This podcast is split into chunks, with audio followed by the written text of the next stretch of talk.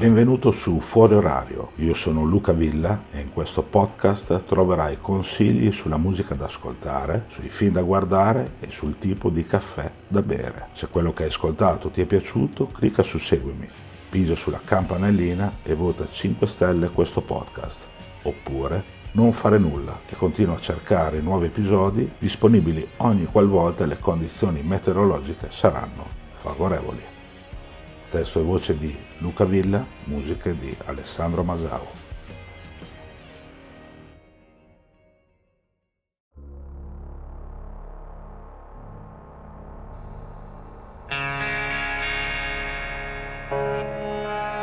Charlie Steen ha definito Food for Worms come la Lamborghini degli album degli Shame.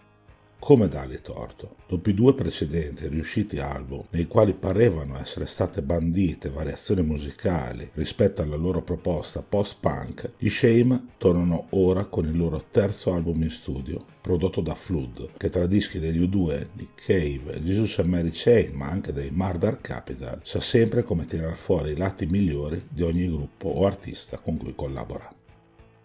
E quello che accade proprio in Food for Worms che forse non è il disco della piena maturità per gli Shame, ma qualcosa che vi si avvicina parecchio, perché sin da subito si percepisce quanto il gruppo londinese sia maturato, arrivando in lidi che fino a due anni fa parevano praticamente sconosciuti sulla loro mappa sonora. Se con Songs of Praise del 2018 gli Shame siano imposti come una delle più interessanti proposte della nuova scena post-punk inglese e non solo, con il loro secondo disco in studio, pubblicato giusto due anni fa, non avevano fatto altro che confermare quanto di buono, a tratti persino ottimo, era già emerso tra i solchi del loro debutto. Due lavori che parevano e che paiono tuttora dei monoliti musicali, volutamente senza grosse differenze tra un pezzo e l'altro, proprio per andare a formare lavori iper omogenei che mi hanno sempre fatto venire alla mente alcuni album dei Fugazzi oppure il secondo disco dei Sunny Day Real Estate, pubblicato da Sub Pop nel lontanissimo 1995, quando i componenti degli Shame, guarda un po', non erano nemmeno ancora nati. Charlie Steen, il cantante, è del 1998 per dire. La cosa interessante dei componenti di questo gruppo londinese è che rispetto a tanti altri della stessa scena non hanno mai tentato di nascondere i loro amori musicali, dai Talking Heads fino ad arrivare ai Fall, non mancando persino di farsi influenzare, eppure parecchio a volte, da band a loro contemporanee come Proto Martyr, Fat White Family, ma anche Sleaford Moths e Viagra Boys. Con questo food for worms, espressione che trae origine da un vecchio detto inglese, invece gli Shame fanno quel necessario passo in avanti per non continuare solamente ad essere una grande post-punk band. Già dalle prime note di Fingers of Steel, con quel piano che ricordi fugazzi che poi sfocia in un'aggressione sonora degna dei migliori Trail of Dead, il gruppo mette bene in chiaro che questo album è un disco dove la dinamica gioca un posto di rilievo in tutte e dieci le canzoni che lo compongono. Se in Sixpack, che ironizza su chi utilizza in maniera malata i social network, c'è un wah wah che mai ci si sarebbe aspettati dagli Shame e che crea un ponte che lega i Rage al muro sonoro dei Fugazzi, e con Yankees che le cose iniziano a diventare molto più che semplicemente interessanti. Yankees è infatti un mid-tempo che svela una nuova influenza del gruppo che mai si era sentita nel loro passato, i Pixies, che ultimamente stanno ispirando un po' tutte queste nuove band, dagli ultimi Fountains DC, quelli di Skintifia per intenderci, fino ad arrivare alle Wet Leg con il loro magnifico debutto dello scorso anno.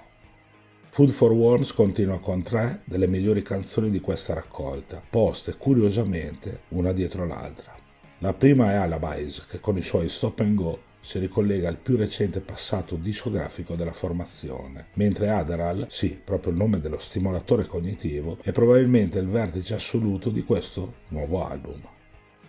Una matura ballata, dove c'è anche Phoebe Bridgers, anche se non si sente, che gioca tutto tra l'alternanza strofa-coro che chiama in causa un mood alla pavement, che peraltro riaffiora in diversi altri momenti del disco, unito a certi suoni proto-grunge o persino post-core.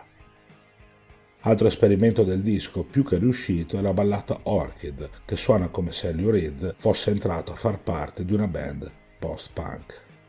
Insomma, una successione di brani che riescono a sorprendere in maniera più che positiva e che catturano l'ascoltatore grazie anche alla produzione riuscitissima, squisitamente live in studio del sempre grande Flood.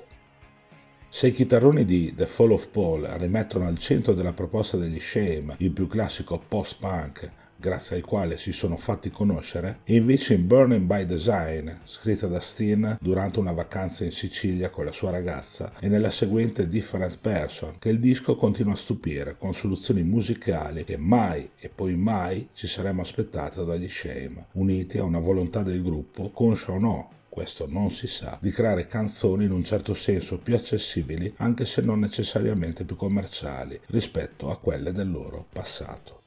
Ecco, Food for Worms è un disco pieno di melodie da cantare, quasi assenti nei primi due dischi del gruppo.